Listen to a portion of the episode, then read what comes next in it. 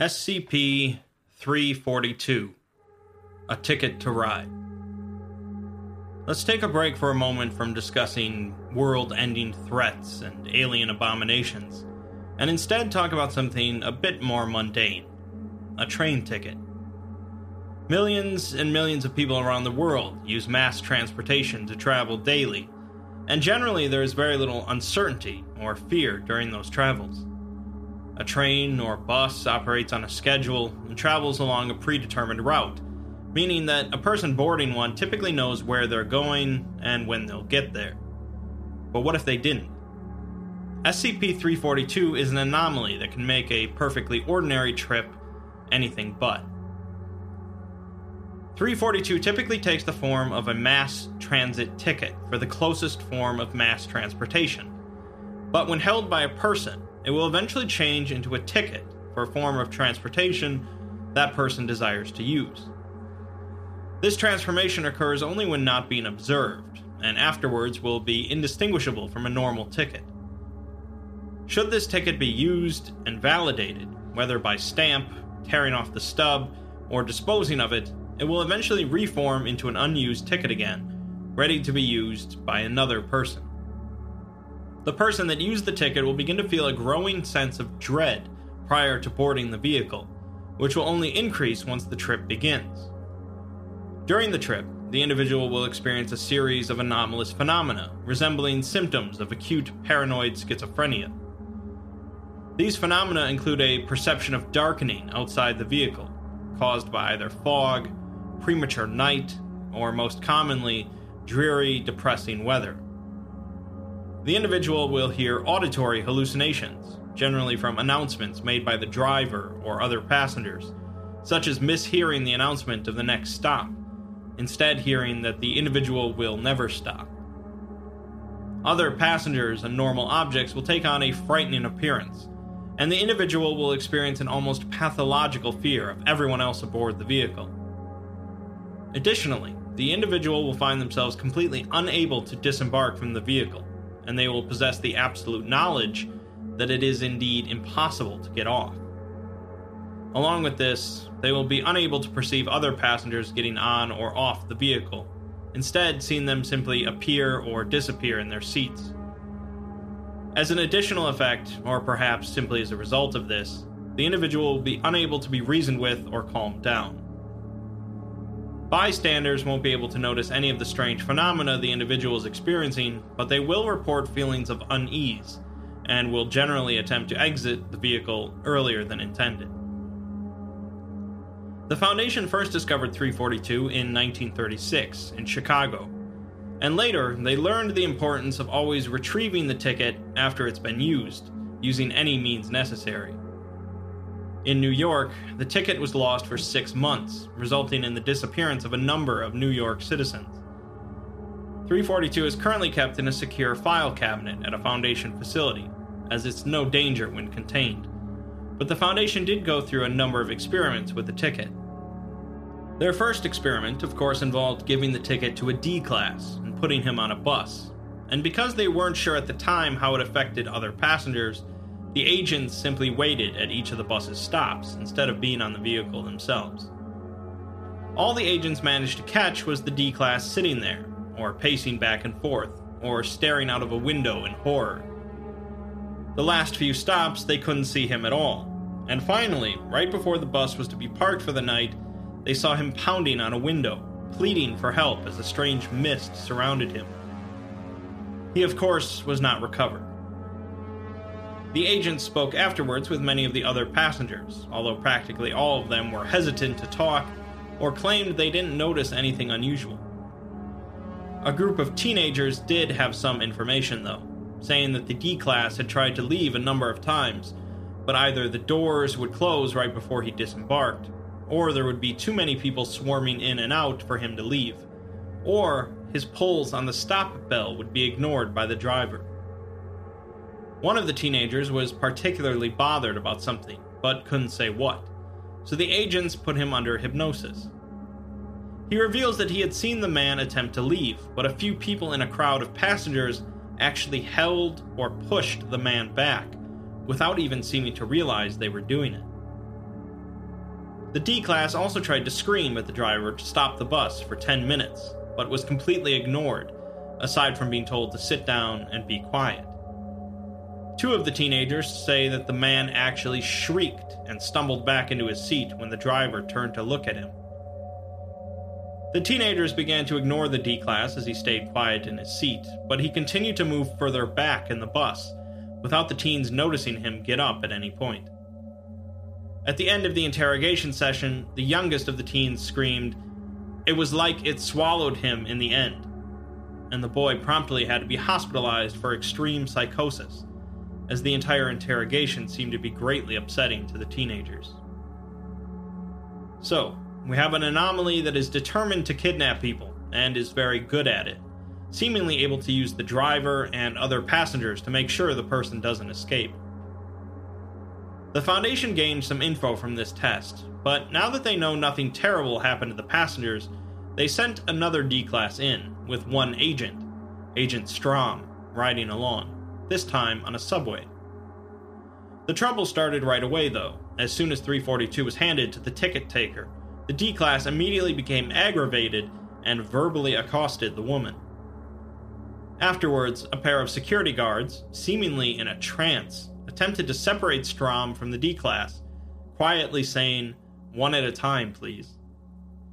Strom was forced to knock one of the guards down so that he could make it onto the subway. Aboard the train, the D class became exceptionally quiet and still, despite being one of their most violent prisoners. Strom began testing and interviewing him, taking various fluid samples and checking his heart and brain for abnormalities, until he quietly said he wanted to be let off the train. Strom informed him he could get off in a few hours, causing the D class to become extremely aggressive, jumping up and down and against the walls, swinging on bars, and howling. Strom knocked him out with his truncheon and handcuffed him, holding up a badge to the other passengers that said he was a U.S. Marshal. Strom found that the man had entered REM sleep after only three minutes, which is especially unusual for someone that had been knocked unconscious. After he woke back up, Strom told him they were aborting the experiment, and he would help him get off the train. They were prevented from doing so by a crowd of people boarding, and even the second time, when Strom held up his badge and told people to remain in their seats, they were still stopped by the crowd. Strom claimed that the D Class was pulled away from him by hands that didn't belong to any passengers, but fortunately they were handcuffed to each other. In the chaos, the D Class clung to Strom hard enough to cause bruises, and Strom's badge was knocked out of his hand and he was hit in the side of the head.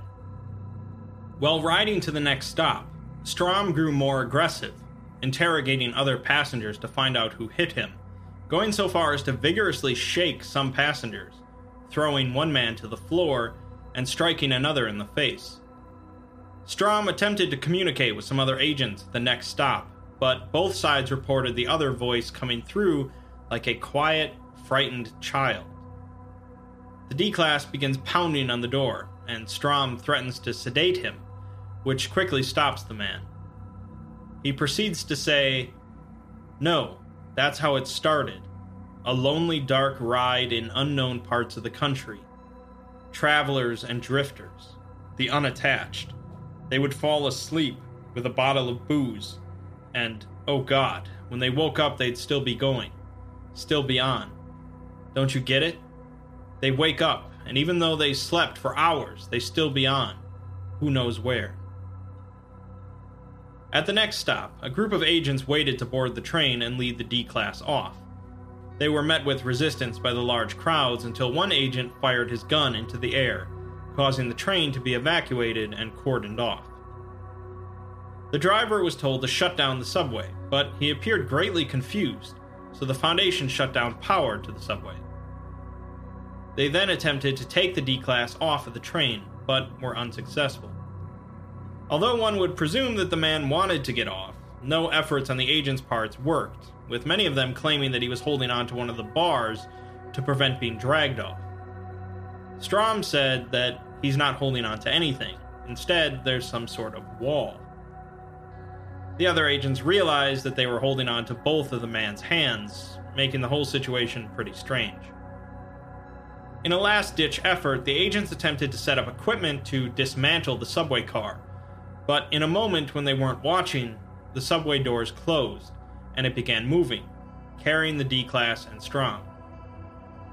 They caught up with it at the next stop, where passengers began boarding despite orders not to, and they later found Strom 8 kilometers away, comatose on a subway platform, blood on one end of his handcuffs matching that of the D Class. Despite the trauma from going through that ordeal, or perhaps because of it, Strom volunteered to be the subject of the next test, claiming that he could provide much better communication throughout the situation.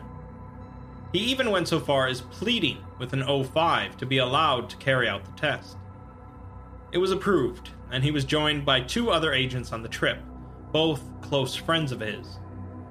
It's believed that having close friends nearby kept Strom sane throughout the ordeal, and he was able to calmly describe and explain some of the anomalous effects transpiring. He seemed to accept the inevitability of what was going to happen, as he never brought up the idea of getting off the train. Eventually, the other agents attempted to get him off the train, but a homeless man that had been traveling with them suddenly hurled one of them across the train, breaking the man's neck. The homeless man was shot four times, and at the next stop, Foundation personnel began transporting the vagrant in an ambulance, but his body disappeared when passing under the ruin of a train bridge in an abandoned part of town. Strom and the other remaining agent continued on the train, with Strom experiencing more and more severe hallucinations, and the other agent now noticing more mild hallucinations. After the train reached the end of the line, Strom began to slowly drift forward towards the front of the train, passing through solid material in the process, seemingly oblivious of the process. When pointed out by the other agent, he began running towards the back of the train, but stopped in the middle, pounding against the air. Strom said that he was at the back of the train, and it's pulling out of the station. The other agent tried to help, but soon Strom was being quickly pulled on the ground towards the front of the train, his fingernails scratching the floor. He ended up in the conductor's compartment at the front, where he began to cry out in terror. The other agent pulled out their gun and attempted to mercy kill Strom, but couldn't shoot through the reinforced glass. The other agent later reported that they saw a creature that looked like an enormous spider with a conductor's hat, wrapping Strom in a web and then tossing him out the window like it was air. The creature then turned to the other agent and told him to exit the train. The agent was recovered later at the back of the train, continuing to pull the trigger on their empty gun. The theory proposed based on this experiment is that when an individual uses 342 to board a vehicle, they are actually boarding two different vehicles. One of them is the normal version that other passengers are on, but the other is the anomalous version. Both vehicles overlap one another completely and travel at the same rate. The individual that used the ticket perceives this second version much more than other passengers, but it affects everyone to various degrees. When the normal version reaches the end of its journey, the anomalous version continues going, taking the individual with it. As for where it goes and what's going on with the weird spider conductor, your guess is as good as mine. The Foundation proceeded to go through a number of more tests to see if they could better control the situation and the outcome. They set up a fake transportation system involving a Foundation bus with one of their personnel driving and a D class as the only passenger, but nothing happened. They went further to elaborate the system, including having a number of agents board with the D class, each presenting a ticket, and the D class presenting 342, but nothing happened. They tried to make loud announcements throughout the process, including denying one agent passage because he didn't have a ticket. But it seems whatever dictates how 342 functions wasn't taking the bait. Next, they tried bringing in civilians, unaware of the experiment, each using tickets distributed by the Foundation, but the D class was still capable of leaving at any time. They then tried switching out the driver for a civilian, which triggered something. The driver was fine until the D Class boarded using 342, at which point they became extremely bewildered by the controls of the bus, even if it was the same model they were used to, and they all claimed that they couldn't drive this one. Okay, they're getting somewhere, so they allowed the drivers to use their normal buses, but set it up with different corporations and public departments so that the driver would only pick up the D class and then stop shortly after. When the time came for the drivers to go along the planned route, they diverted back to their normal routes, saying that they didn't have the time to change their routines for egg headed paper pushers. In hindsight, the researchers for 342 believed that the ticket was luring them into creating a situation where it could fully activate, but they persisted. They made a deal with a specific driver that he would go along his normal route, but halfway through he would switch with another driver, one of the Foundation personnel. He was offered considerable compensation for this, and told if he failed to cooperate, he would lose his job. The D Class approached the bus stop where he was going to be picked up, and 342 altered into a ticket specific to that bus, signaling its effects. The prisoner was sent aboard the bus, and as the driver pulled to a stop and attempted to get out of his seat, the brakes on the bus failed and began speeding down a hill. The bus crushed a young girl crossing the street and kept going. The driver was still in his seat, and the Foundation attempted to get him to stop the bus, but he refused. They set up roadblocks and punctured two of the bus's tires, but the driver still managed to get the bus on the highway, going 130 miles per hour in the wrong direction. The last statement they received from him was I'm not pulling over. I'm a driver, and that's what I do. That's my purpose. I don't need to switch. I can get him where he's going. He ended up driving the bus off of the edge, just as a sniper shot him in the head, and the bus exploded in a fiery blaze as it crashed into the ground. A bystander later reported that she saw an identical second bus rise out of the smoke and open its doors. A single burning silhouette, shaped like a human, came out of the flames and entered the bus, which pulled away and disappeared.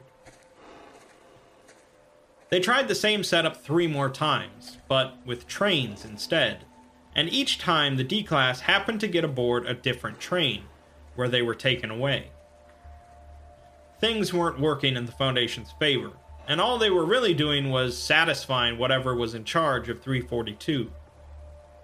Things came to a climax when an agent was trying to help a D Class off of a train and ended up getting decapitated when their neck got caught in a door. This ultimately resulted in the end of the Foundation's research into 342, as so far it has only resulted in the useless waste of life. On a side note, there had been several reports of some sort of specter haunting the train systems, carrying a bundle in his lap, the size of a human head.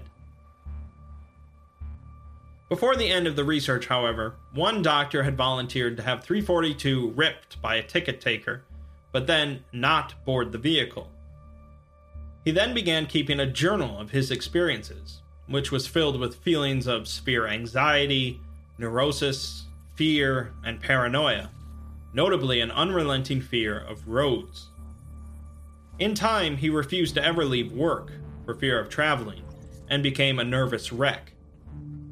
He was transferred to some small project where he continually bothered the other personnel by either only walking between destinations, always arriving late, or always asking for a ride home, as his brand new car kept breaking down for some reason. After finally attacking a tow truck driver for suggesting he should take a bus home, he was confined to house arrest. In the end, he was reported missing by his wife, who claimed his final words were, Well, I guess it's time to go. Neighbors report the sounds of a large vehicle driving away, Thick tire tracks were found on his suburban street, and a suitcase filled with his clothing was found by the side of the road. The final addendum is written by Dr. Clef, taking over from the head of 342 Research, Dr. Gunsther, Clef says that a few days ago, he and Gunsther were going over some old files, and stumbled across the file for 342. Gunsther removed it from its envelope, and the two discussed it as he sat on the table. The two left to attend a showing of Repo, the Genetic Opera, with a couple other doctors, but Clef noted that Gunsther became somewhat perturbed after presenting his ticket. He continued to appear preoccupied and distressed throughout the show, but Clef assumed he was just reacting to the musical. Afterwards, the group discussed going to a bar, but Gunsther said that it was time for him to leave, and he gave Clef an envelope. He told Clef to keep it safe and wished him the best in his future endeavors. He boarded a taxicab, which sped off unusually quickly into the night. Inside the envelope were two identical tickets for the musical, but one of them transformed into a $20 bill as they approached a bar with a $20 cover charge. Clef realized what had happened and raced back to where Gunsther had gotten into the taxi. They discovered that the street the taxi sped down was actually an alley that ended in a brick wall. No trace of Dr. Gunsther has been seen since. Gunsther must have realized what had transpired when he opened his wallet at the musical to purchase a drink, and then proceeded to sit through the show regardless. Clef ponders the amount of mental fortitude it must have taken Gunsther to remain calm during the musical, and he's struck with a sense of loss at his passing. Clef requests then that 342's file is permanently sealed. There isn't really some grand lesson here, I suppose, or some moral that I could explain to you. It's just a really weird transforming ticket that takes people on a doom train conducted by a spider creature into some other reality. The concept of shadow or ghost trains, vehicles that carry departing souls to an afterlife, isn't really a new one, but this one is a bit more disturbing, as these people aren't exactly ready to depart. It's an SCP that leaves you with more questions than answers, and might unnerve you a little. But as long as you don't take a bus or a train every day, you're probably fine.